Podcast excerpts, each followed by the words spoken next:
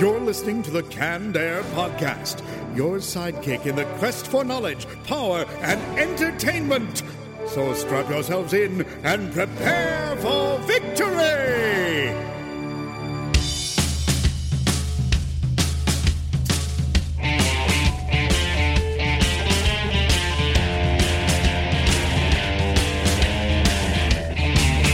Everyone, and welcome to a very special episode of Canned Air, a tribute to comics and pop culture. I am Jeremy Colley. And I am Jake Runyon.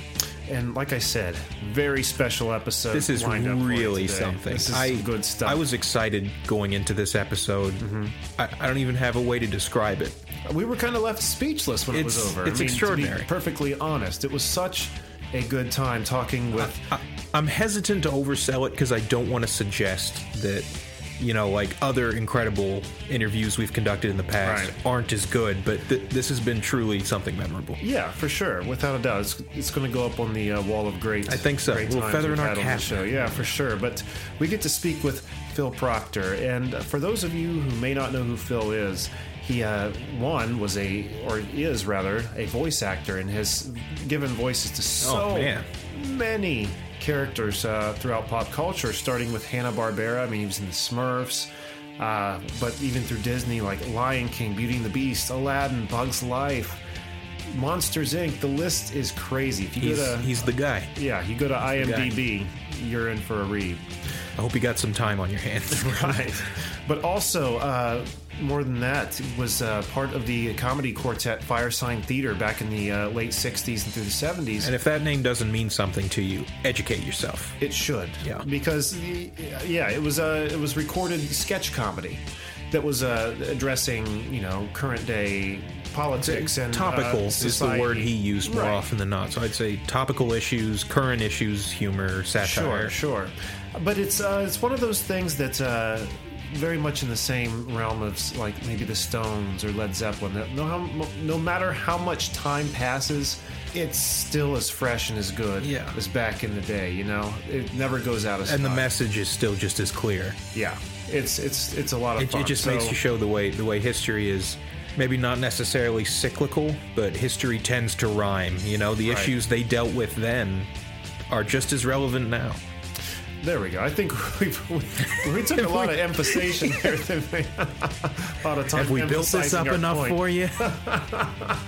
But uh, the reason Phil's coming on is to promote his uh, autobiography, Where's My Fortune Cookie? My Psychic Surrealistic Story, which so far is a great book. I've never It's read wild. an autobiography quite like it because it's not only telling a story, but telling how would you put it? How did It's he like put it? all of the little peripheral stories that contribute to the big one. You know, Yeah, it's like, like- working in negative space with all the crazy things that have happened in his life. like psychic predictions, just crazy coincidences. It's just that. It's crazy. It's in- in a good way. And I uh, the strongly best kind of crazy. recommend picking it up on Amazon.com. Again, where's my fortune cookie? My psychic surrealistic story. A fun read thus far. So uh, we're going to just quit yapping and let you hear it. But first, before we do that, Jake. First, ladies and gentlemen, uh, I'm going to send you a little bit of a transmission from my brain to yours. Check out our Twitter page at Canned Air Pod and our Instagram at canned underscore air. Be sure to check out YouTube where we've got our movie riff, Grave of the Vampire, Oh, which we're super proud of because it's fucking awesome. Did you watch it? Have you? Did you watch it since it's been up? I'm saving it for Halloween. Are you? I wanted it to be something special. I'm going to unveil it to my friends. I hope I don't sound egotistical, but I think it's good. I'm, I'm psyched. I am psyched. when I watch it. I'm like, Initial reports have been positive, so Yeah, that's got to count for something. Yeah, from the editing, I can't watch. Oh, it sure, again, yeah. But uh, I mean, through editing, I was busting up. Oh, so well, uh, I cannot wait. I think it's going to be you guys haven't cool. seen it for a long time. No, so no, it's, going to be it's going to be fresh. It's gonna be Look, I can't remember what I said in last week's episode, and I listened to it the other day. So what does it? mean? Anyway, uh, check us out on Twitter, Canned Air Pod, Instagram at canned underscore air, our YouTube page, lots of fun stuff. Um, website, website, cannedairpodcast.com. Visit our special guest page, soon to have an extra entry, I think, for uh, Mr. Proctor. That's a safe Oh, yeah, bet. for sure. Merchandise? Merchandise. Society6.com forward slash canned air pod. Get a shirt. Get a very nice vinyl decal, which we're very excited about. Those are super cool. Yeah, and uh, something we're uh, we, we were just talking about before we started recording is uh, getting a Canned Air Patreon page together. Indeed. That uh, you know is going to give a way for you guys to uh, help support the show any way you can. We want to share some premium content. We want to make it Exactly. worth your while. So And I don't know. I, turn- get back to us. You know, tell us how you feel about it. What you Yeah, think. and in turn, you know, if you are a Patreon uh, supporter, we're going to be pumping you guys special content that the uh, the normies don't get. Right. You know, The groundlings. so uh, we'll keep you up to date on that. But um, I think that does it. I think so. So let's just quit talking and let uh, Phil do the a man who us. needs no introduction, but got like five minutes of one anyway. Just now. All right, without further ado, here is our interview with Phil Proctor.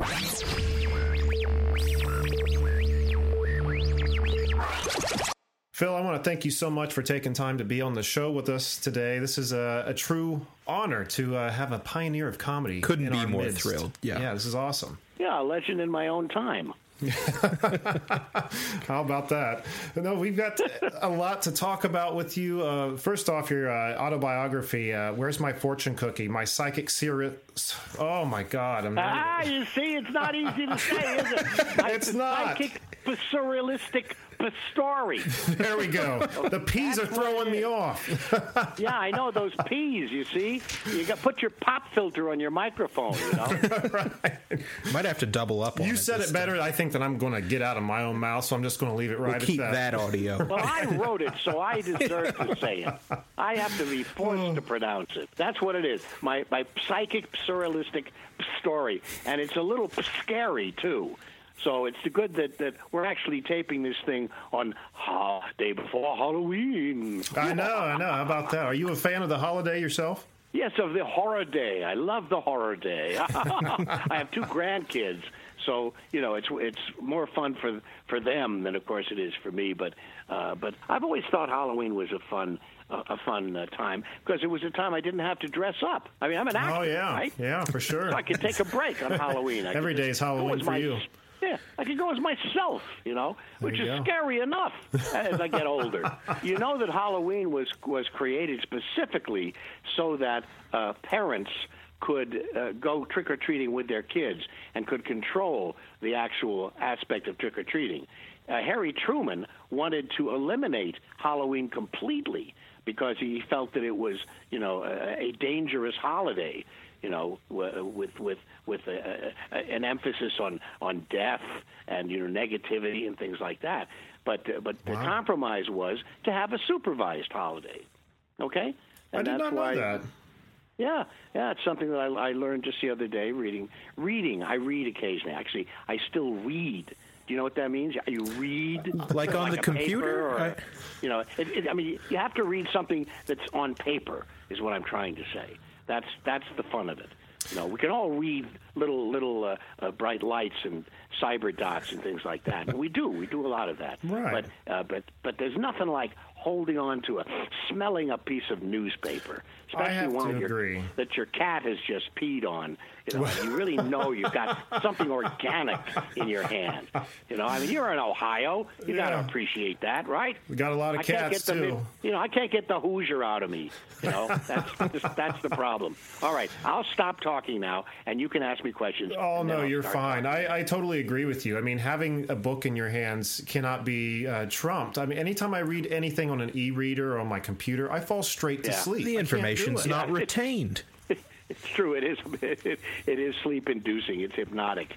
You know, but when you have to turn those pages, boy, you got to be awake for that. You know what I mean? You Yeah. got that little bit of physical incentive. That's all it takes. That's right. And who it's doesn't? Funny, you, go ahead. I was just going to say, who doesn't once they get a new book, open it and just shove their nose in it for that first time? And That's the good stuff. Ah, yeah, for sure. Yeah. In France, in the old days, you had to cut the pages with a knife. Did you know that? No, I didn't. You guys don't know anything. Apparently.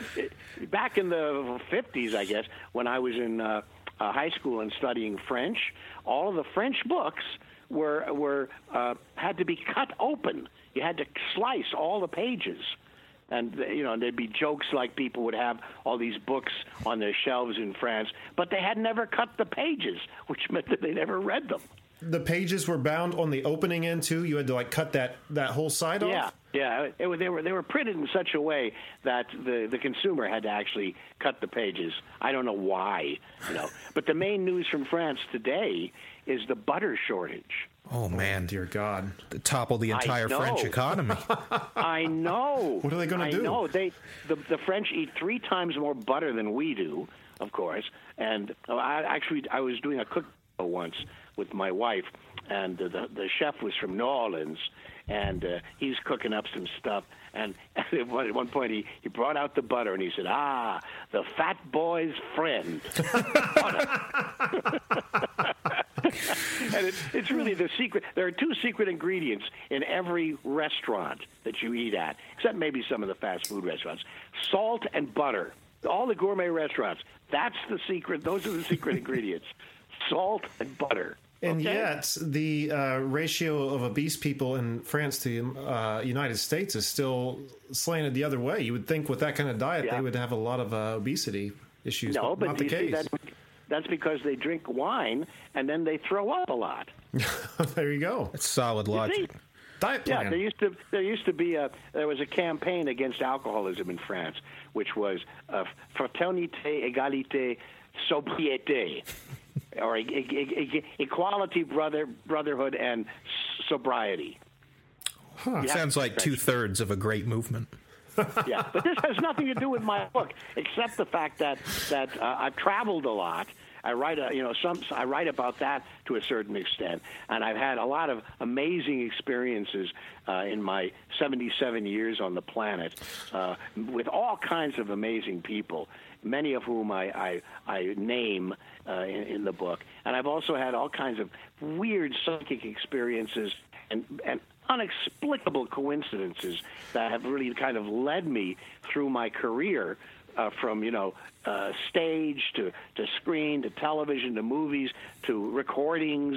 And and I've had the great good luck of being able to work in all these different media uh, over my, my lifetime and uh, uh, and I, I'm kind of uh, happy that I ended up more in the voiceover arena at the end because you, you don't have to memorize lines and you don't have to wait in your trailer all day to go and, and shoot your scene, right? true. Yeah, You know? yeah.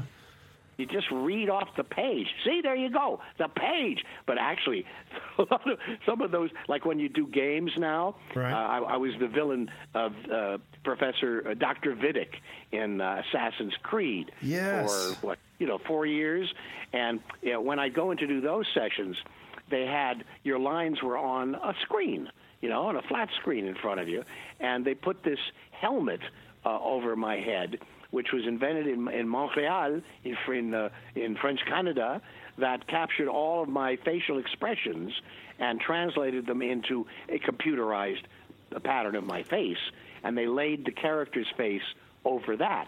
So all of the all of the facial expressions that you see when you play the game Assassin's Creed for my character and for most of the others are actually my own face making making. I did uh, not know that. That is incredible. That is extraordinary. well, that you must see, be surreal. again, yeah, everything you know is wrong. And I, you know, I'm, I'm glad to be able to enlighten you. That, by the way, Jeremy, is the name of a double DVD set that the Firesign Theater just came out with. Uh, it's like seven hours of our video, of rare Firesign video footage, and one, and one of the the main pieces is Everything You Know Is Wrong, which is a film that we made to the record of the same name. Right. And it was shot shot by Allen Daviau, who went on to shoot E.T. for Steve Spielberg and all that stuff. But but uh, what we did to, to be able to make that movie uh, for Columbia Records for like ten thousand dollars. This is in the seventies, mind you, when Sure. ten thousand dollars was a million and a half. But anyway, for, no, it wasn't for ten thousand. It was more like ten dollars. For ten thousand dollars, we lip synced to the to the record. So that everything that you see in that movie is lip synced to the actual track of the Really? record. Yeah, that was, it was a wonderful, fun uh, technique to use. And anyway, it's called the Firesign Theater uh, Declassified. Everything you know is wrong, and it's got a whole bunch of other. Got the Martian Space Party on it, and a whole bunch of home movies that we shot when we were recording uh, stuff in the Columbia studios and elsewhere. So that's available at our website, firesigntheater.com, along with all kinds of other wonderful, fun stuff from our from our archives. Because, you know, there's only two of us left now. Right, right. And uh, footage of you guys from uh, back in the day is hard to come across. There's a few things on YouTube, but uh, like you're saying, a lot of it's extremely rare. So uh, I Yeah. would be very anxious to see the footage on that DVD myself. But Yep, um, it's, it's fun. our, our listeners, you know, probably know you better for your voice work. I just want to touch on Firesign Theater uh, a little bit, you know, to maybe educate those people who aren't aware of it and how inspirational uh, you guys were onto the comedy sketch world. I mean, it's really difficult to overstate the impact. You know, Yeah. I mean, at, at the Yeah. Grave risk of of sounding like I'm just filling filling you full of compliments today, it's it's extraordinary just how much reach and impact and Well, influence. I mean, shows like Fridays or SNL Yeah. or you know Monty Yeah, true. Python. None of these things would probably be around if it wasn't for your guys' work. And Well, that's that's very nice. I can take it. You can fill me with compliments. you know, Halloween is coming. I'll be filled with candy corn tomorrow, so it's okay. Uh, but it, it is true, and yet the the true inspiration for Firesign Theater and Monty Python, by the way, was the Goon shows. Now, do you know what the Goon shows are? I'm not aware of the Goon shows. No. We're learning today. Goon today. shows the Goon shows were uh, in England during the war years and into the 50s, starring Peter Sellers and Harry Secombe and Spike Milligan, who wrote them, a crazy Irishman. And they were half hour, totally surrealistic, crazy uh, comedy shows. Running characters that everybody knew, and running catchphrases like "Yakabakoo" and all kinds. you have to Google Google the Goons, Google the Goons, and just listen to one of them, and you'll see where the inspiration for the, the crazy surrealistic comedy that we, you know, uh, pioneered, and that of Monty Python later. And they had the great, of course, of, of being able to go on television, which we were denied because primarily of the. Uh, uh, anti-war sentiments that people ascribe to us, and Oh, sure. the you know, and the social satire uh, that that we were that that we were making our reputation on with uh, our generation, you know, because we were called jesters of the rock generation, and basically we were making fun of all these movements from within in order Right. to lighten people up. I mean, the, you could still go out and, and march for a cause, but also had to keep your sense of humor about it. Or as you can see in some of the clashes that we've been having uh, in, in this bizarre political environment that we're in now, you know, things can get out of hand if people get too serious about all this Right. stuff. I think Sure. we're experiencing a, a second great golden age of people needing to lighten up a bit about their causes. Yeah. it's, it's true because, uh, in, in fact, the whole political correctness thing has gotten out of hand. Oh, without people- a doubt. Most people know you. Yeah, uh, but but on the other hand, when you look at all of the the uh, uh, sexual picad- picadillos, if I can use the word peccadillo on the radio, uh, that have been right, that have been uncovered recently, there's also a good side to all of this. You know, because This suddenly people, yeah, people are, are women are not afraid to speak out in Right. very explicit terms about the kind of treatment that they've been uh, uh, suffering for for for decades and decades. And you Yeah, know, and, and I think it, I think that's a healthy thing. It's a good thing. So so there's free speech and there's not so free speech. And you know, I, I think that that we are going through a transition period, and I think it's a direct result of the public platforms that are now open to all of this Right. you know because Yeah. we're communicating in a much more uh, both indirect and direct way with many many more people than we, than was ever possible before. Marshall McLuhan of course predicted it when when he he said that the world is a village and that basically electricity was going to uh, you know once we we harnessed the electric uh, energy for ourselves it was going to change the world transform the world and it has done so. But it's almost like it's almost like artificial telepathy you know? It's uh, and- you know what I mean? And if you if you really follow, so if you either follow tweets or you follow Facebook or Instagram or things like that, you find really that you you're getting into people's minds in ways that never w- was possible before. You know? Yes, people have a You know what? willingness to open up on social It's media. extraordinary that how- they never Yeah, yeah. would in person, and they also, you know, like we talked about on past episodes, get that backbone where they feel invincible. And Yeah, you know, you've my got the veil of anonymity, and then you have the right. illusion of it being personal. It, it feels like this thing that's very one on one, very intimate, but it's just hiding the fact right. that it's the reach is global. Sure. Yeah, sure. the fire the fire sign had a phrase for it that we coined back in the seventies. Something like the League Mindless Fellowship. okay, and, and it had to do with, with the way that we viewed our fans and and our fans viewed us. Because again, for people who don't know what the Firesign Theater is, it was a four man satirical comedy group that was born in the late '60s, doing phonograph records uh, at Columbia here in, in Hollywood. And we started on the radio and listener supported KPFK radio, and and we branched out to do commercial radio. We had a live show uh, at a club called the Magic Mushroom, where the Firesign did half-hour goon-style, crazy surrealistic comedy sketches, and where we had famous musicians like Mama Cass Elliot or or David Crosby come in and talk with us and play music. And then we had fake panels of experts on different subjects. And this was really a precursor of Prairie Home Companion, okay? All done in with a live audience in a, congenial kind of a cabaret setting. So that you know, reaching out to people like that was uh, was an important part of what Firesign did in making long form comedy records. That's what we. That was the revolution that we created in comedy. Prior to that time, comedy records were pretty much recordings of people's acts. Sure. But we didn't. We didn't have an act, right? so we, we had we had to create these stories.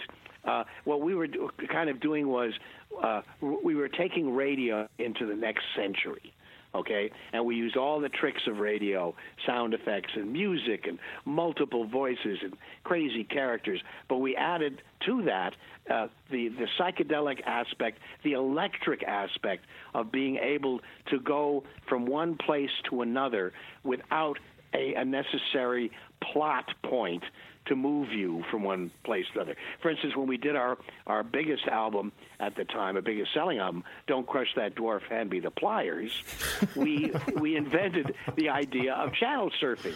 Click, click, click, click, which allowed you to go from one scene to another scene. And we figured out all other kinds of ways to do that, you know, just by word association or, or sound effects or various other tricks. And nobody had done that before, and really nobody's done it since. So we created these elaborate movies for the mind that that were pun filled and and filled with all kinds of arcane references and things. So you really did have to listen to it over and over again. We figured if it's a record and and it's going out there into people's homes, so it's uncensored, you can listen to it in the privacy of your own home. It, it should be interesting enough that you can share it with other friends and listen to it over and over again and get new meanings from it every time you you hear it. And this is this is this was the revolution that we uh, started, and it worked. So we had a very good career cranking out these records. And we would also we we did something that the Marx Brothers used to do before they did their movies they would go up to a theater in Santa Barbara called the Lobero Theater, and they would act out, they would perform their routines and hone them so that they were perfect before they went in front of the cameras. And we used to go to a club, a little club called uh, the Ash Grove, which is now the Improv on Melrose in Hollywood yeah. right? Same building, and we would perform our our, our records, our writing, uh, prior to taking it into the studio, laying it down on tape, which is what was the medium at the time. But we had a terrific advantage uh, uh, as well because a fellow named John McClure, a wonderful producer at Columbia Records, he recognized that we were doing something revolutionary, and he went into a meeting and he said, because they were thinking, "Who are these guys? Let's drop them. We don't know Firesign what." And he said, "These these guys are revolutionizing comedy, and I'm going to sign them up under a spoken arts contract." Now, what's so special about that? Well, yeah, we got a reduced royalty, but in exchange for that, we had unlimited free studio time. Oh my god, that is extraordinary! Can you imagine? I See, can't. So it's we, expensive. I know it was amazing. So we had the the luxury of being able to write some material, go into the studio, try it out, put it on its feet, listen to it, and then go back and write some more. You know, so so it's unheard of. Almost everything that you have to do in this business, especially when it comes to movies and television, has to be you know written down to the last uh, period, the last detail, so that you know how much it's going to cost, how many days Right. it's going to take to shoot, right, and record. I mean, we didn't have to do that. So that gave us a tremendous freedom to be able to experiment in the studio and, And- play with all the new toys that were being developed over our 50 year career. Right. 50 years, right? And and then and then because we became successful, uh, we were able to tour the country to promote ourselves, and we played Carnegie Hall among other places. You know, and we tra- and we played lots of college campuses because the other thing that made us so successful, and this is probably something that you guys were influenced by, was the rise of FM radio Oh yeah. right? Because when F it, it it was not as commercialized as as AM was. Sure. Took a while for people to exploit it. It was stereo radio, and most of the people who experimented with it were in college, right? On college stations, and that's why we got such a terrific boost because they could actually play an entire side of our record, you know, 20 minutes, 30 minutes on the air without commercial interruption. And that introduced us to a lot more uh, minds out there. You know, I always th- think of the Firesign Theater as a bad head cult. You know, or you know, hip hip pockets on the backside of America. You know, because people, little groups of people who were smart and and and were intrigued by the of comedy and the social satire and perspectives that we were uh, that we were presenting, they didn't feel isolated anymore. You know, I can't tell you how many people over the years have come, come up to me. and You know, you saved my life. I, I, I thought I was, you know, crazy, and that the way I was looking at things, thinking about things was was not shared by anybody until I heard your records and began meeting other people who uh, were of a like mind. That's incredible. What an awesome feeling that must be. satisfying. Yeah, I would say. Now, in fact, that's one of the reasons uh, the last two rem- uh, remaining members of the of the group, David Ossman and myself, we lost my dear partner Peter Bergman, who I'd worked with from uh, when I met him at Yale in the in the uh, early '60s. All you know, right up to his death about five years ago, and Phil Austin, who passed uh, two years uh, who I knew for over 50 years with the Firesign Theater. But anyway, Dave and I were uh, offered a command performance at the Library of Congress about a month ago now in the Coolidge Theater, right? And, so we, and we sold about two and a half days. Uh, crazy, wonderful fans there, and we presented uh, uh, a short piece that we adopted for the two of us we showed the home movies of the filming of, pardon me, of the recording of Don't Set Dwarf Hand Me the Pliers. Because the reason that the Library of Congress had us there was that they had inducted that record into the historical archives. Wow, that's uh, cool. as- right? As a cultural artifact. Right. Jimi Hendrix catalog and Martha and the Vandellas. And I had lunch had lunch down in uh, in the library because they flew us down for a ceremony and everything with Martha and with Jimi Hendrix's cousin who was he was uh, presenting you know archived all of his his works. So the the exciting news is that we're waiting now for a uh, a public announcement of the uh, fact that the Library of Congress may purchase Fire's archives.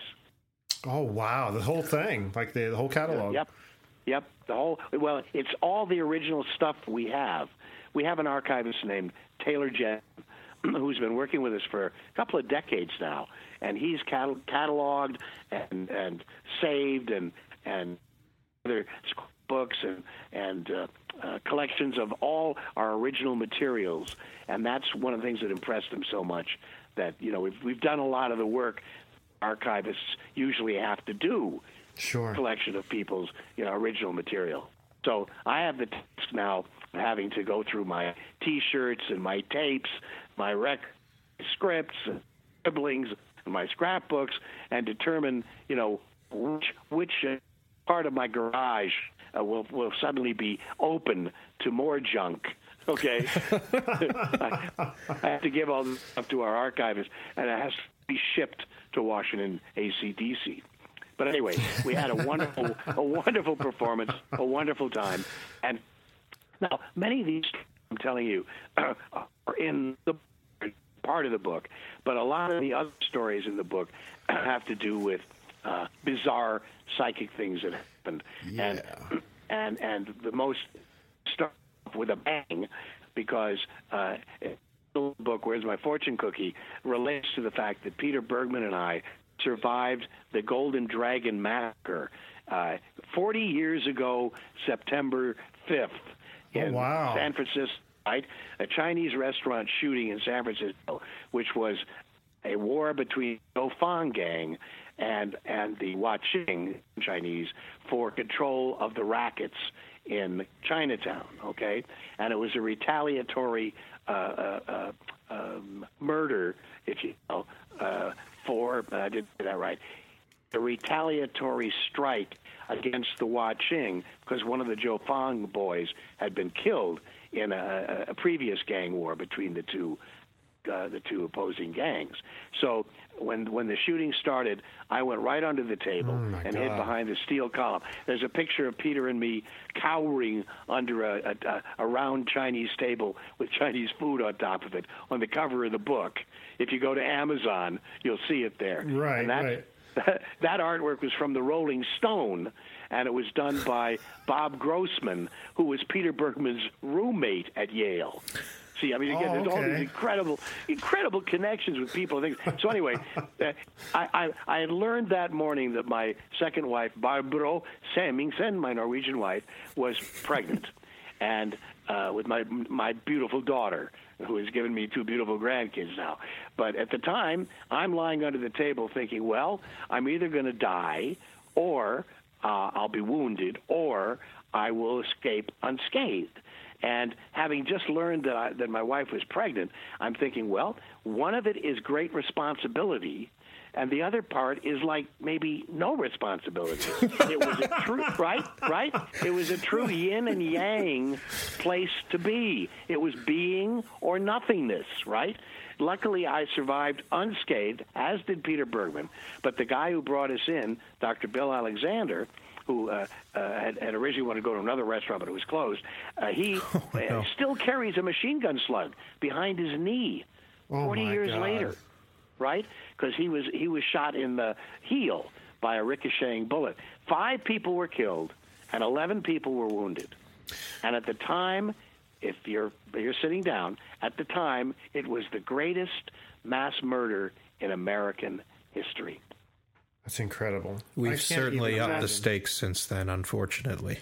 Yeah, yeah. unfortunately. And, but and and it was only it was like three or four days after David and I performed at the Library of Congress that the Las Vegas massacre occurred. Wow. Okay, and it was like that was like three days after the release of my book. Your uh, But- your accounts in the book of that situation, it's just absolutely nuts. Like I don't know, like how you uh, walked away from that so well. That would It's have. extraordinary. Trying to put myself in that headspace, Yeah, I don't it- think it's you just not accessible to Yeah, me. I don't think you Well, I I'll, can't I'll tell you. a- I'll, I'll tell you a couple of funny things about that, and and it might help somebody. Uh, I at the time, okay. First of all, I have to tell you that right after the shooting stopped, in came a cameraman and a guy with a light, and they scanned the scene and ran out. And Peter and I looked at one another and said, "What?" Okay, and Bill said, oh, because he'd been shot. And then the next thing that happened was in comes this flood of policemen and uh, and medics, and they start triaging the situation.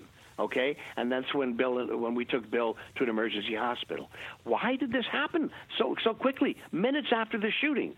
Here's why. My co-author of this book is a guy named Brad Schreiber, who basically got me to talk about all these things, and then we we, we pieced uh, the book together. Brad Schreiber has also just written a book called Revolution's End, which is about the Symbionese Liberation Army and Patty Oh, Hearst's right. kidnapping. Right?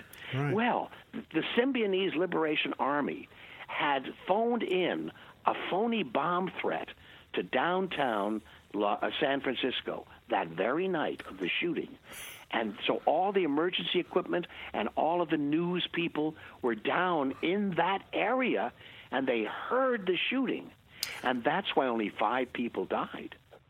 Okay? Oh, but here's my you see, you see? Because they were they were able to come in and save lives. But here's the kicker the entire and this is why I wrote this book. The entire event had been predicted to me by an old girlfriend of mine, who was then a young girlfriend of mine, named Sharon, uh, about two months before, and she told me, she said, "I hate to tell people bad news, but you and Peter are going to be involved in a shooting after a show. People will be killed and wounded around you. It's foreigners fighting a war between themselves, but you and Peter will escape unscathed." Was she a, like a practicing psychic, or she just turned to you and say this? Yes, uh, Sharon was a. Uh, I knew her originally when she lived with uh, Jeremy Clyde of Chad and Jeremy. Jeremy Clyde Oh, and. I, we yeah, we shared a, a big old mansion. pardon me, in Encino.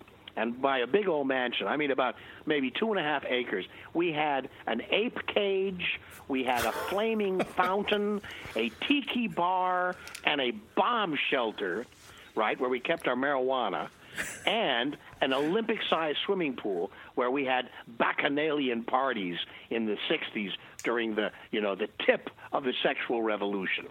You are living And bigger Sharon- than rock stars. You're not living with the rock Oh, stars. yeah, You're we living were- bigger than them. we were. We were living the life, and and uh, that the whole uh, uh, uh, record industry was just beginning. So that all of the artists, you know, we, we all kind of were able to hang out together. It was like a bohemian group. I was out with with uh, uh, Dylan, Bob Dylan, and uh, uh, Mike Ochs and Phil Ochs, and uh, at the uh, and and the Rolling Stone. Oh, there was a fewer of them then. The Rolling Stone. I mean, we, we were rubbing shoulders with all these guys. We actually did a record with Chad and Jeremy called "Of Cabbages and Kings." No but anyway, kidding. Sharon was one of the one of the girls who was hanging out in in our huge house with us. She was from Atlanta originally, and we became friends. Then many years later, I got excited. Peter and I were on the road uh, in Chicago, and I got excited about this guy Uri Geller. I was reading him in the papers. He's bending spoons, Oh, and he was yes. talking with aliens, right? Right. And I said to Peter, I said, uh, "We got to meet this guy because we were doing a routine about two aliens, Bevo and Zippo from the planet Gorko, and we were actually interviewed uh, when we went to New, York from Chicago by Tony Hiss, Alger Hiss's son. That's another whole story. Uh, for the Talk of the Town, New Yorker magazine's Talk of the Town. We were interviewed as our two alien characters. anyway, I, we, I went to, to night we were going to perform at the at the bitter end or the bottom line or the bitter line or the bottom end. I'm not sure what it was, and and I, had a message waiting for me at the bottom. And the message was uh, uh, someone named Sharon called, and she said, "Here was the message: Uri Geller wants to meet you." That was the message, and I thought, "My God, what you know? What is what is this?" So I made Wow. oh, Uri Geller, born with a bent spoon in his mouth, and you know, blah blah blah. Anyway, and after the show was over, I called this Sharon up, and it turns out to be Sharon, who is now married and has changed her name and has a kid, and she's working with Uri Geller and Dr. Andrija Puharich, who is doing uh, uh, uh, psychic uh, uh, research and and also alien contact research Oh, up in wow. Ossining, New York. And I went up and spent an evening with her, and that's when she told me about the gangland shooting. But she also told me that she was channeling alien technology, you know, reverse engineering technology, and that they were flying her all over the country to speak to groups of scientists about alien technologies. And what were these alien technologies? Most of them were macro biogenics. In other words, building ener- building little machines out of molecules. It was all that miniaturization stuff that we're just now beginning to kind of reveal to the public in general. And and that was just one of the aspects of things that she was talking about because there are also methods of propulsion and and uh, and the story of where the aliens came from and what the two groups the the, the, the tall skinny ones who are like fascists and the little uh, bug-like big-eyed uh, tiny ones who are like love bearers of love and universal love and care you know. But but she basically said that that miniaturization was to such an extent that a lot of that we were actually being visited, we probably still are, by teeny tiny little molecular uh, rocket ships, you know, that are sending information back to the planets because the planets that, that these people come from are in galaxies that are so far away. It's extremely difficult to send living beings uh, to to to visit our Earth. And of course, the purpose is to try to keep us from blowing ourselves up. Well, they're not Best doing too well with that, I would say, right? you know, good luck with that. But the fact is that a lot of this of this. Uh, these stories of people being abducted and sexual experiments and things being done on them, that has to do with the attempt to create alien to to embed alien genes into the human form so that they don't have to travel a long distance. They can kind of, you know, duplicate, replicate their kind uh, here on the planet. And eventually, if enough people have been touched and believe that they've had contact with these other alien creatures, then they might be able to finally reveal themselves to the world in general because we won't panic enough of us have you know I've said yeah i believe i've seen them yeah, yeah, yeah. you know and, and anyway it's all part of the philosophy that she discussed with me uh, in, in this Wow. wonderful evening i had with her You know, that was- strikes me as a very Roman attitude. Why not just bring us Yeah. to them and assimilate rather than try and. Well, you know, you're right about that. And that's really how the Vikings managed to conquer most of the world. Did you know that Russia, the name Russia, is from a Viking compound that was founded on the river Rus? That does not you surprise me. right? And and how did the Vikings do it? The the Norwegians and the the Swedes and the Danes.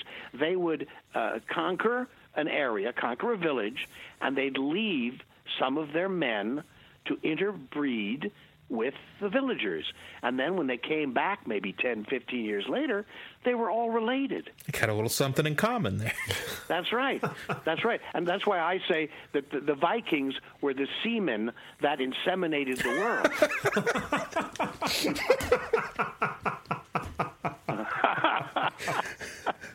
In the truest possible sense. Okay, but I'm going to leave you. I don't know if I will leave you with this, but I want to tell you why the book is called "Where's My Fortune Cookie," and it's not for the reason that you might think.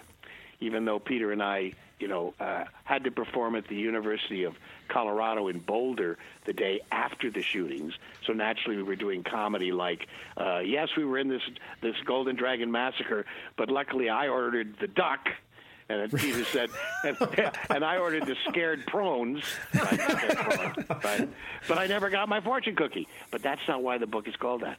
When Peter Bergman died, we had a memorial service down at a place in uh, Venice, California, that he used to perform in, called the Electric Cottage or something like that.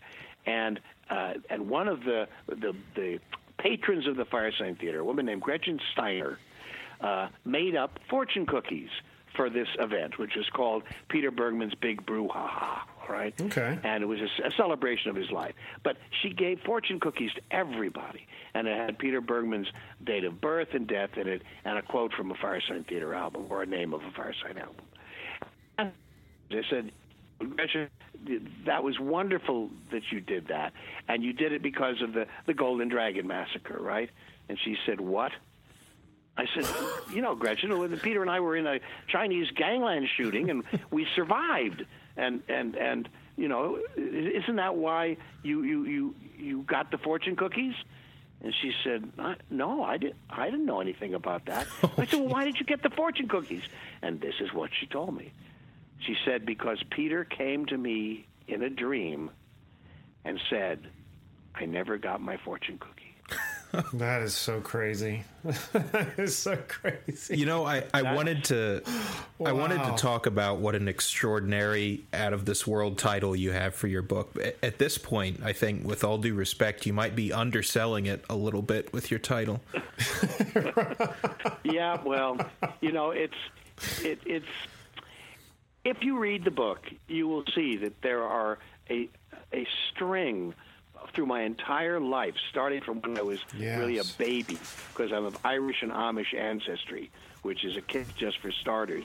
But there's this string of, of events and coincidences that goes through my entire life that are they're quite psychic, telepathic, uh, uh, empathetic, integrated, and and it's and it still goes on. It's still going on. So uh, what I what I really kind of hope that the book will do is inspire everybody to listen more carefully to their inner voices and to to, to become a little more aware of the things that are happening around them on a daily basis that might be little clues to the right way to behave, the right path to choose, the right person to be with, all of those things. Because the visible world is as present if you allow it into your life, as is our material world. And I believe we're all very much influenced by it. And I got to say, it's just what I've read of the book so far. It has been one hell of a good read. There are just some of the other instances you speak of. I'm not going to mention because I don't want to spoil anything, but it just it makes you I don't know look at that differently our future possibly can be. Uh, yeah, it can be. You know, foreseen. it doesn't take much to shift your perspective. No, and I don't see how uh, you know after these stories anybody could. Uh, think I think whether consciously or otherwise, I'll be seeing a lot of things very differently. Good. That's what I'm hoping, and. Uh, uh, you know, it's funny too because the, the things the the, the thing people probably know me the best for is the Howard or the Rugrats. Right, okay? right. Howard DeVille.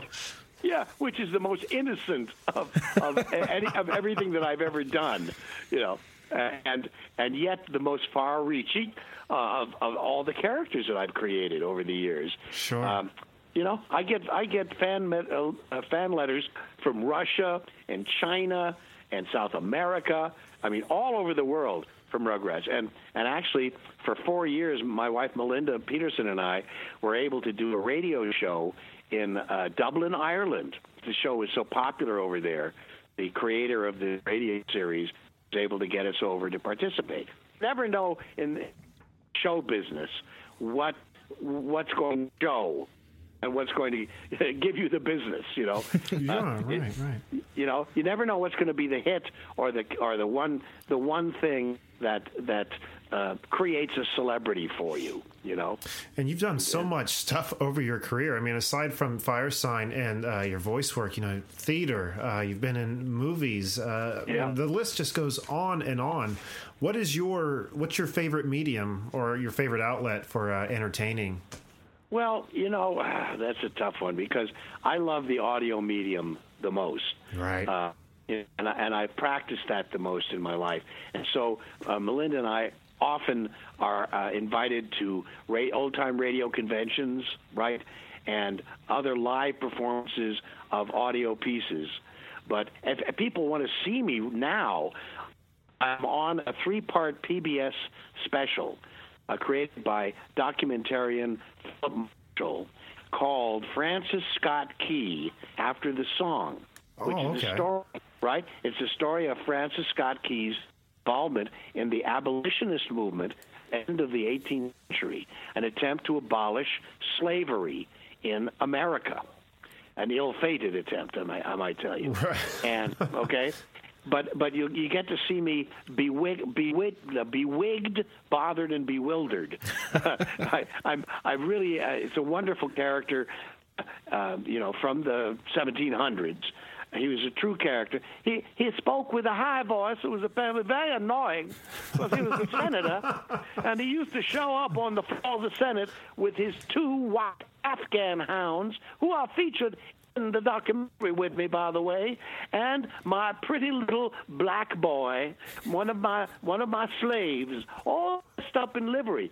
See, this man had inherited 300 over 300 slaves. Good lord! And, Oh, my and Lord. and I was absolutely appalled by the prospect of, of being an owner of other human beings. So he dedicated his life to ending slavery. And, and this was the, the whole documentary it, uh, deals with us as ghosts. We're interviewed in our own words by Philip Marshall ghosts. And so we're able to talk, you know, talk to a contemporary human being about what it was like when we were fighting this this this fight. Okay, and uh, it's it, it's a he's, it's really a revolutionary uh, uh, uh, documentary approach, and as well. So once again, you can you can go to the website fskey.com. It'll probably tell you when uh, the show will be showing on your local PBS station. But it's called After the Song. I'm And anxious it's to see received. that. That sounds really good. Can't skip it now. Yeah, yeah, It we is. gotta It's, it's, that. it's excellent. It's just excellent. Now, another thing that uh, you've been doing uh, somewhat recently, I don't know if you're still making, them, is a web series "Boomers on the Bench" with uh, Jamie Alcroft. Alcroft. Well, uh, here's the story about that. Yeah, we did over a hundred of them, and then Jamie realized. Well, he didn't realize. I'll, I'll tell you the backstory. Jamie Alcroft, who is uh, uh, one of the members of the Mac and Jamie comedy troupe, that had a uh, CBS comedy show on for two years back in the mm, 90s, I guess it was. Anyway, Mac Jamie had a widowmaker heart attack on an airplane, 30,000 feet in the air. And because his kids were on the plane with him, they managed to land in uh, Arizona somewhere, get him to a hospital, save his life Oh, implant a pacemaker. And for the last 12 years, he has been operating on like 28% of his heart. And right uh, before we were supposed to go perform Boomers on a Bench for the third time on a radio show up in Lake Arrowhead called American Songbook, he started getting weaker. And he was determined to do the show, but it was obvious that he was having trouble. So he went to his cardiologist, and his cardiologist said, Jamie, you're down to 10% of your heart. Wow. Oh my you're, God! You're not going anywhere. You're going to Cedars Sinai right now, and we're going to put you on a list for a heart transplant. Wow. And 80 days later, and this is like two weeks ago, he had his heart transplant. That's remarkable. I mean, aren't people waiting on the organs sometimes, like especially a heart for Yeah, months, yeah. Sure, years? sure. Well, he had both a heart and a liver transplant from the same donor, a 47-year-old man. Okay, and and it was it, it was just it was just a fluke that he got it that early because he's O positive. That's the the the the, the blood type that is most common, which means that most people need a heart transplant. You know, are O positive. So when a no positive donor comes in, there's all kinds of people who want that heart. Sure. But for for whatever reason, the great God chose he he is now living and breathing and and being funny. You know, he, he called himself the Tin Man because he played the Tin Man in a, a high school version of uh, Oz. Okay, the Tin Man, of course, is the character in Oz who wanted a heart, and so all the time that he was waiting for this transplant, he wrote about his experiences in the hospital in a thing called the Tin Man Diaries. And they were so well received. They were on, posted on Facebook. You can probably still catch some of them if you go to Facebook, and you also can find me on Facebook. But uh, he he's not going to write a book about it, and he's he might do some stand up. But we we will have another opportunity to return to Boomers on the bench because he's got a new booming heart. okay. Well, that's good because it's a fun little series, yeah. and it's uh, just straight dose of comedy. I love it. Time yeah, to break yeah. that new heart in, I suppose. Yeah, right. yeah, that's right. It was it was Jamie's idea uh, to. They had done they done some. Mac and Jamie had done something like this, reading out of newspapers okay? Because then you can put your scripts in the newspapers and you can crank out topical comedy, right? Mm-hmm. So basically, that was the approach that we do. We we would shoot them down here in my garage with a green screen behind us, uh, and uh, and we do maybe five or six of them at a time, okay? So to keep them topical as much as possible, right? And and of course, uh, we just finally had to to stop because of the the rigors of it on sure. him. Okay, but there, but there might be new life now. So I'm glad that you enjoy them, and people can go to Boomers on a Bench and they can see the stuff that we've done, which is still fairly topical. You know, we we we talked about uh, Trump and the and Hillary and all that stuff when it was happening, and I'm sure it, it was, a lot of it was prescient. You know, right? That, that's one of the that's one of the dangers of comedy. If you're doing satirical comedy, you run the risk of uh, predicting the future. Lord okay? forbid you're right. yeah. and the most recent re- representative of that from Firesign Theater is that they've just released, Trump just released uh, the, some, if not all, of the transcripts uh, of the Kennedy assassination. Okay? Yeah, I saw that. All right. Now, uh, Firesign Theater, when Bobby Kennedy was running for president, or running for the nomination to run for president, uh, and he was going to he, he was appearing here in town in Los Angeles. We wrote a piece called "Profiles in Barbecue Sauce," which was about LBJ. Okay. Uh, and LBJ movie is coming out now with Woody Harrelson. Come on, come on. So it was about LBJ, and we set it. We we did it at the Ash Grove, and we set it in a kind of a cabaret atmosphere uh, at, a, at a convention, at the Democratic convention. We decked the place out with red, white, and blue bunting, and we gave out, you know, patriotic uh, flag hats and flags and confetti and everything. And the premise of one uh, of the of the show was LBJ was talking to the audience, talking to the convention. Uh, wearing a uh, an apron with a butchered cow on it, okay, and he was talking about everything, but he wasn't mentioning the war in Vietnam. And and he'd say things like the conflagration in Southeast Asia, and not to mention, you know, the the the, the conflict that we're now undergoing on a foreign shore in another land. And I was playing John Kennedy, and I'm in the audience, sitting with the audience. So I stood up and I said, "Ah, Mr. President, what about the war in Vietnam? And he says, I told you not to mention that. And he takes out, this is Peter Bergman, he takes out a six shooter and he shoots me. and I, I fall into the confetti and the balloons are flying into the air. And then an organ theme comes on. David Ossman comes out dressed as Earl Warren, the judge. He's wearing a judge's robe. And I am brought up from the audience and put in a panel show called Who Done It? And they put, you know, fake blood on my forehead, and it's me and and uh, various other people who were in, in motorcade at the time, and uh, it turns out that I was responsible for my own death because I had the bullet in me, I was at the wrong place at the right time, et cetera, et cetera. It was just, you know, a stupid thing. So after the show is over, I go home alone to my, my house. I turn on the television and I see Bobby Kennedy, and he is making his acceptance speech because he's just won a primary, and it's the one that went and now on to Chicago, right? Right. And a balloon floats up over his face from the camera angle, covering his face, and and the camera angle doesn't change.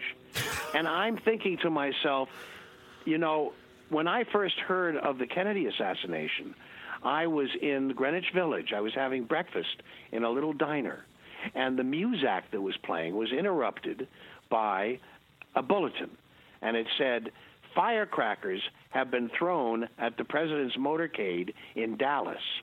He has been cut by flying glass. According to one policeman, he is dead." Oh my! And then it went Wow. back to Muzak. This is what I heard, and of course nobody else heard it. I said, "Did you hear that? Did you hear that? What? What? What? What? what? you know, unconscious people. People are unconscious. They walk through life like zombies. That's why there's this fascination with the living dead. Most people are living dead. They haven't energized their the soul. truth. They, you know, they haven't opened their eyes. They don't let their spirit see. In any event, this balloon is over his face. And I'm thinking how so many times people who are involved in shootings describe it as being, oh, I thought a balloon had been popped or firecrackers were being shown. And the next thing I oh. know, the next thing I know, Sirhan Sirhan murders him. We never did that show again. We never did 12,000 barbecue sauce again. I would imagine. That's wow. That's deep. So, you know, it's it's comedy is dangerous. Clearly. And what an honor it is to be speaking to you instead of sending you letters to Guantanamo or something like that. I think it's really worked out for the best. Well, that's kind. Uh, and the, the other thing that uh, I think uh, Mr. Bunyan, right? Uh, yes, What's sir. your first name? My name's Jake. Name? Jake. What the Jake was talking about was when I when I when I went uh, when I described the Symbionese Liberation Army connection. During the time that, that I was touring with Peter, these were dangerous times also. There were hijackings going on. It was the beginning of terrorism as we know it. They hadn't become so sophisticated yet, you know, and the movement wasn't that wasn't that widespread because we had, we hadn't been occupying the Mid East to the extent that we did later. But it was going on. There were plane hijackings and there were, you know, bombs being thrown and things. Uh, and so I used to daydream because I was on the road a lot with Peter. You know, I was in planes a lot, flying around. And I used to daydream what I would do if I was in a serious situation. How would I respond? How would I best be able to save myself or help others?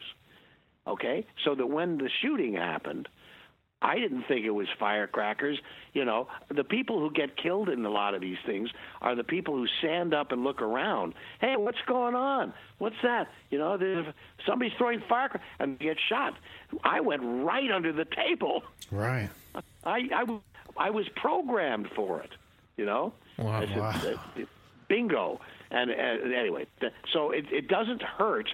In, in response to your what, what I think you were asking me, Jake, was it doesn't hurt to be aware.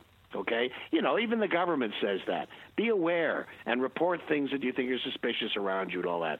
But being aware will will save your life okay Yeah. whether you're driving or whether you're walking or whether you're you know whatever you're doing when you're when you're in uh, when you're out of the safety of your own environs okay it it it pays to be diligent it pays to be perspective it pays to keep your eyes and ears open just as a part of uh, uh, living a safe life okay I, I think hearing it from anyone, I'd say you have a fair amount of authority to stand by that statement. It's solid advice. doubt. It's funny. I had I had often thought of For myself. me. Yeah, yeah. I mean, certainly, in in this climate of of increasing, you know, or uh, the appearance at least of increasing violence and terrorist activity, I've often thought the same thing. I thought, what would I do in such a situation? So I guess right. I'm I'm glad to know I'm not paranoid. I'm just sort of a product of the times. Right. Yeah, that's right. That's right. I can't remember the funny line about paranoia, but it, you know, something like if you're paranoid, it's probably because you should be. I don't know. Was it even just because you're paranoid doesn't mean they're not out to get Doesn't you? mean they're right. Yeah.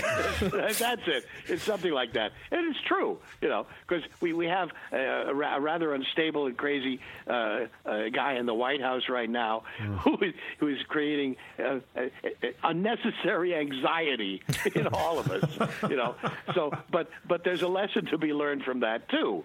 Which is that you know uh, if he's heightening the, the, the, dangers that surround us, it, it pays to be uh, uh, ready to uh, save yourself if you need to. You know. Oh, sure. And, Right. and you're not being crazy if you think about it. I'm, I'm perfectly capable of generating my own anxiety. I don't need any outside help. Oh, we're all very good at that, aren't we? Though it's very true. So, I mean, for, to a certain extent, now I I don't watch television. Okay, I'm I, I'm a news junkie. I admit it. I'm a, p- a political junkie. Yes, but I've I've also tried to wean myself off of it, uh, and and to spend more time reading. Well, of course, I'm taking care of my wife now because she has like a six month rehabilitation uh, period because she just had you know an- ankle replacement surgery as I mentioned earlier. So so uh, that's good. I'm able to focus on my home life and caring for my my darling wife of 25 years. You see, so and of course the way that we met was all tied in with Firesign Theater too, because I I uh, I had basically stopped working with Firesign Theater, and I thought to myself, what the heck am I going to do now? I got to get my acting career going again. So I thought, what's the best way to do that? Uh, I should get involved in, in some play readings. Ring! What? The phone rings. I pick it up. Hello? Hi, this is uh, John Acorn. I'm doing a play reading. Would you like to be in it? okay? True story? So I said, sure. So I go down to the Actors Playwright, the Actors Studio Playwright on Sunset Boulevard uh, near Hollywood on the Sunset Strip. And uh, I do a play reading and the girl in the front row says, "You probably don't remember me, but I studied uh, acting with you at Uta Hagen at the Hagen Berghof Studios in the Village." I said, "Sure, I remember you." She says, "Well, I'm I'm writing plays now, and I've got a play that I think you'd be right for. Can you do a Russian accent?" oh. I said, "I said, my dear, я говорю по-русски. I speak Russian." I have been to Soviet Union with Yale Russian chorus. I sing Russian songs. Yes, I can do Russian accent. She says, good. so, because the play is about a Russian exchange person who comes over uh, to the south, to Valdosta, Georgia, to learn some farming techniques and meets the farmer's daughter, and they fall in love. And at the end of the first act of this play, they go to bed together. Okay. So fine.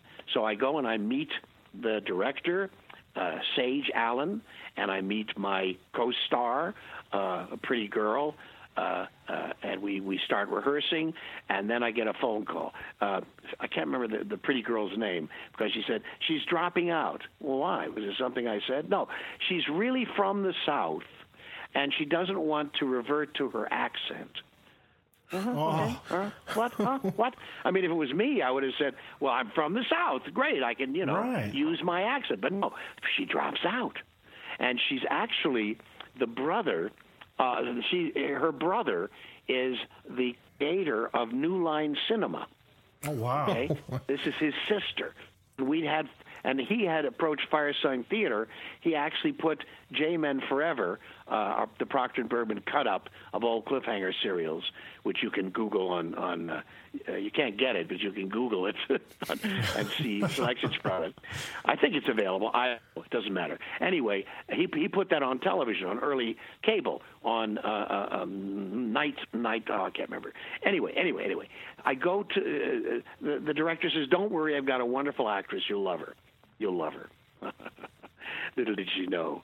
So I, I meet I meet this lovely young actress, Melinda Peterson, and she does a, a wonderful Southern accent, and we immediately knew that something was happening. There was an immediate attraction. I was now between marriages. My second marriage had ended in divorce. My daughter was off in Norway, learning, you know, going to school, and I'd only see her a little bit. So I was a kind of free. I was dating a tap dancer, but you know, hey, what the heck? Who doesn't? And so anyway, we we rehearsed together, and we found this chemistry was impossible to resist. And so we would, after rehearsal, we would stay and kind of improvise together, okay, to kind of strengthen this this relationship. Now, this play was about love at first sight, and this event was love at first sight, okay, and li- life was imitating art and vice versa. Now, Melinda was married, and I was dating my dancer. But it was we were so taken with one another that we began to investigate the possibility of a permanent relationship. And I, in the book, I write about certain things happened, certain psychic people that we talked to, certain events. The, the most obvious of which was that after we did this play together, this this scene together, she cast another play as a Southern Italian. Nora Duse, famous actress, in a play called Ladies of the Camellias that is being produced by Michael Bell, who is one of the characters I ended up working with for 14 years on The Rugrats. Okay. Oh, wow. A very famous voiceover uh, actor out here. Right. And his wife, Victoria, they owned a theater called the West End Playhouse. And Melinda gets cast in this play by Lillian Garrett. And, uh, uh, and, and then Michael Bell calls me and says, Phil, I'm going to be doing a television show for a week. I need somebody to to, to uh, understudy me and to go on for the week that I'm gone. Are you available? I said, Well, what's the part? It's a Russian student. I said, Yes, I am available. So I'm forced to work with Melinda again in another play immediately where she's playing, you know, one character and I with a, with an accent, and I'm playing another character with an accent. So we were thrown together again. That was it. That was it. And and we just we couldn't fight it. And eventually she left her husband and she moved in with me. And we've been together really for like 28 years. Wow. And we just celebrated 25 years of marriage by going to Vienna uh, together and see and on, on the, our wedding day watching uh, uh, Beethoven's Fidelio at the Staatsoper in Wien. It was wunderbar, let me tell you. so you know, so it, it's a good thing. It's all a good thing.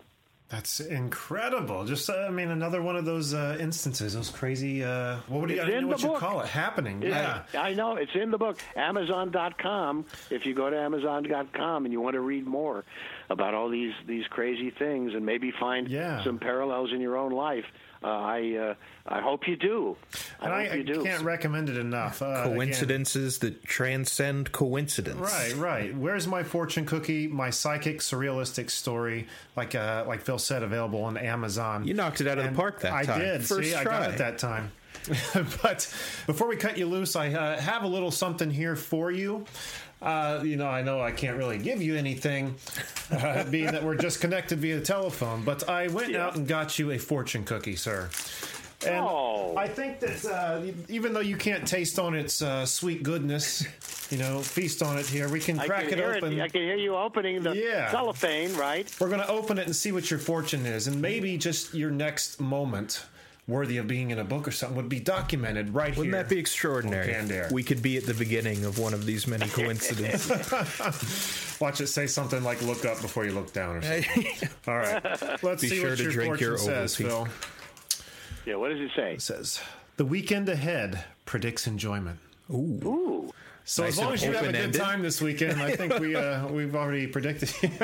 Yeah, well, Actual actually, prediction. we have we have a, uh, um, a kind of my my my wife's godson, Luke Peterson, is coming in and will be staying with us on his 21st birthday on Saturday. Right? We're gonna take him out to a Indian restaurant to celebrate because he loves Indian food.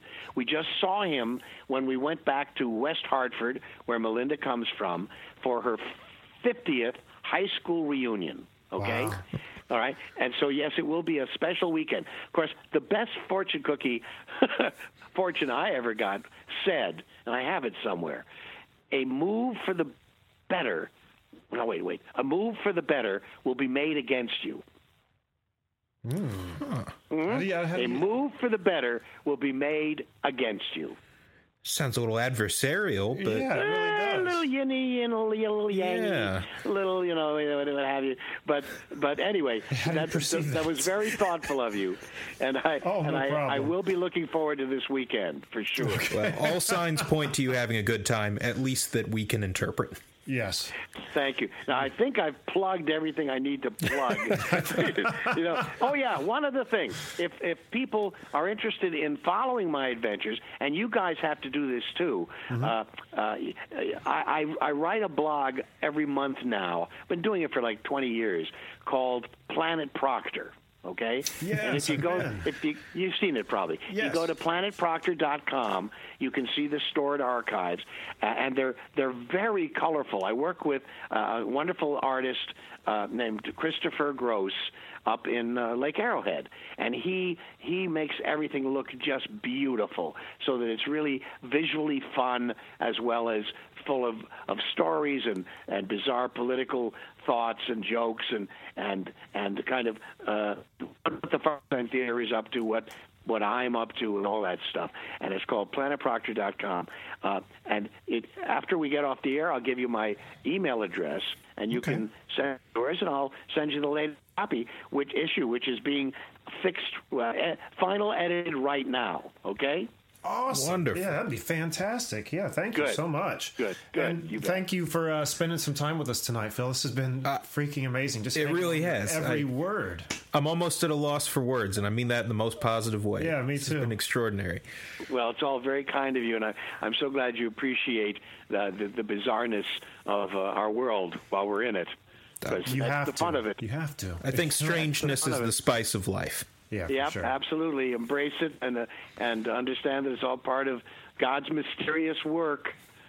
Emphasis on the mysterious, I think. indeed, indeed. Whether you believe or not, we're all part of this great universe, and uh, much of it is out of our hands. But you know, you can do the best you can to, to spread the love and to, to make the most of your life while you're here. Great words to Couldn't have said it better, yeah. Yeah, perfect. Thanks so much, Phil, and you have a uh, Thank you, wonderful guys. evening. Okay. So there you have it, everyone. Our interview with Phil Proctor. Uh, again, what an amazing It's a hell of a thing, right? Yeah, it really was. I want to thank him so much for being on the show. We're definitely going to have to get him back. I'm on. thrilled at the prospect of being able to talk to him again soon. Can you imagine Right. sitting down to have coffee with a guy like that? I'd, I'd have my chin in my hands for sure. Like, tell me more. Tell Mr. me more, Proctor." Uncle Phil. But yeah, we're definitely going to get him back on in the future. So uh, again, head over to planetproctor.com. Check out stuff he's got going on. Yes, He's indeed. got this, the blog that he's uh, running over there. Also, head to firesigntheater.com. You can check out uh, all the past uh, recordings that they did. I believe are on there. Indeed. And there's a uh, there's like a little old timey radio that is streaming 24 seven. Uh, Firesign Theater. That is work. just the So- coolest feature. yeah, I, I got on there the other day and just had it on while I was working around the studio, and it was uh, it was a lot of fun to listen to. So I if recommend comedy is a big out. part of your life or who you are or just something you appreciate, you kind of owe it to yourself. right? Yeah, without a doubt. You know, and I don't think a lot of people do um, that. Kind and I could be wrong about this. Correct me if I am. Uh, you or anyone listening, but I don't think a lot of like sketch comedy albums are really made anymore, are they? Wrong. Am I wrong? No, I'm just kidding. I I believe you're right. I mean, I think of like the Lonely Island, Yeah, but yeah, I don't know if they did sketches. But they, I feel like they did, but they kind of moved away from it. The bubbles kind of burst, so it's it's nice Right. to hear it from. I already used this phrase once in the episode. I'm going to use it again. The golden age of sketch comedy. Right. You know, when it was real and raw and new.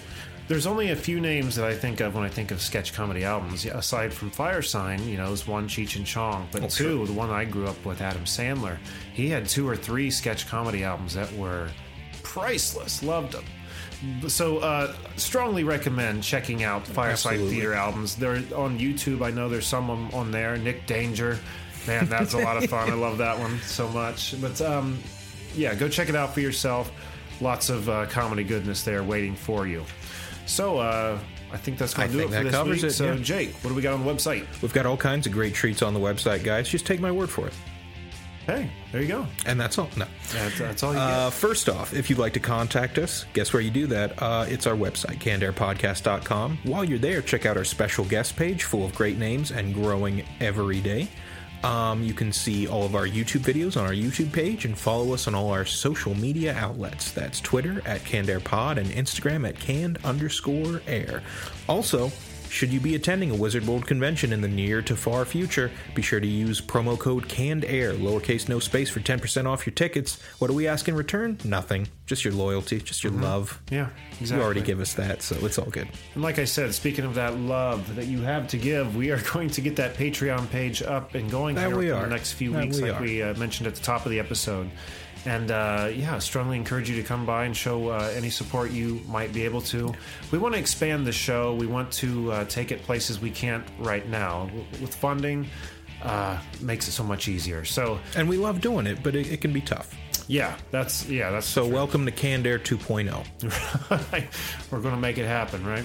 But uh, yeah, those people who do back uh, will be getting special content uh, that people uh, just listening for free won't be able to get. So I'm not sure what that is yet, but we're going to make it damn good. You can be sure of that. with Jake. hey, there you go. In pod form. That, well, yeah, I mean, in You person. just hear no, the no. ambience of a restaurant and you sitting there talking. So, So, uh, where do you work? uh, what are you into? How about that rain, huh? I think we need to make this now. Uh, that'd be ni- an evening with Jake Runyon. Have some nice album. seductive piano tunes in the background. I'd want it on vinyl though. Oh, yeah, get yeah. that. Hiss That's the only way. All right, well, Future I- projects. Yeah, right, there you go. I think that's going to do it for this week. So until next time, I am Jeremy Colley. I'm Jake Runyon. Thanks for listening, everyone.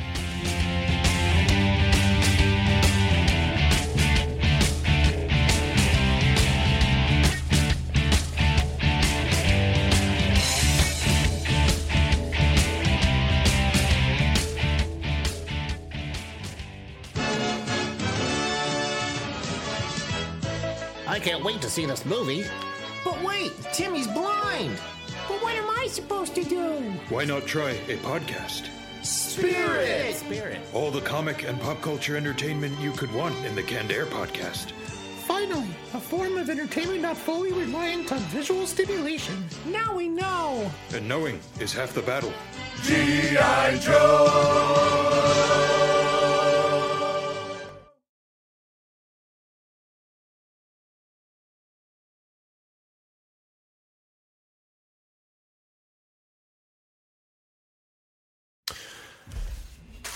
Want to open a fortune cookie? I sure do. Why don't you go first? Let's see what we got. I'm excited. You know, I was once told it's bad luck to read the fortune before you eat the cookie. Oh, is that right? Yeah, you've got to finish the whole cookie, but we don't have time for that, No. and it'll sound terrible. Oh, okay. Me chewing on this cookie. Maybe I've just been doing it wrong all this Maybe, time. maybe. May- I, it could just be me. and I get these superstitious panics. Okay. Ooh, luck is coming my way. Did you hear that, ladies? That's Must it. be in It's the blank of- on the other It must be in the form of those dating albums I we're going make. guess so. Good times ahead. See, I have you will be graced by the presence of a loved one soon. You're welcome. I already am. I know, right? He's right here in front of me. Come, on. That works. Does that sound good, everybody? You like that? Crunch on our cookies. No. Get an extra five minutes of this. These things taste so fucking good. I know, right? They're probably made of like gorilla fat and rare something. It's all kinds of it's like glass shards and plutonium. or some shit. Oh lordy. No, we went and bought a box of these, you know, for this uh, episode. I wanted to have one for Phil, and last night I was like, "Damn, I want a fortune cookie. Damn, I want another one." Before you know it, I've got a little mountain of fortune right there in front of you.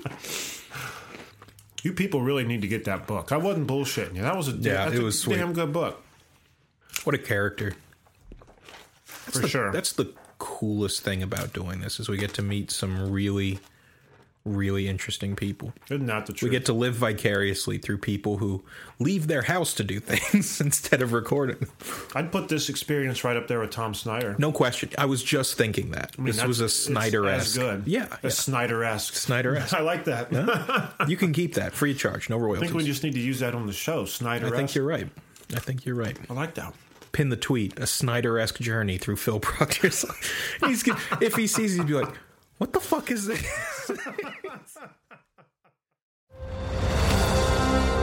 I'm Ken Harbaugh, host of Warriors in Their Own Words, a podcast that presents the unvarnished, unsanitized truth of what we have asked of those who defend this nation. As a country, we need these stories more than ever. Stories from Americans who have borne the battle, including 30 year old remastered interviews with veterans from World War I recounting their time in the trenches of Europe, and with veterans from World War II, Korea, Vietnam, and from our most recent conflicts in Iraq, Afghanistan, and other battlefields Americans may never have heard of. Hear their stories by listening to Warriors in Their Own Words wherever you find podcasts.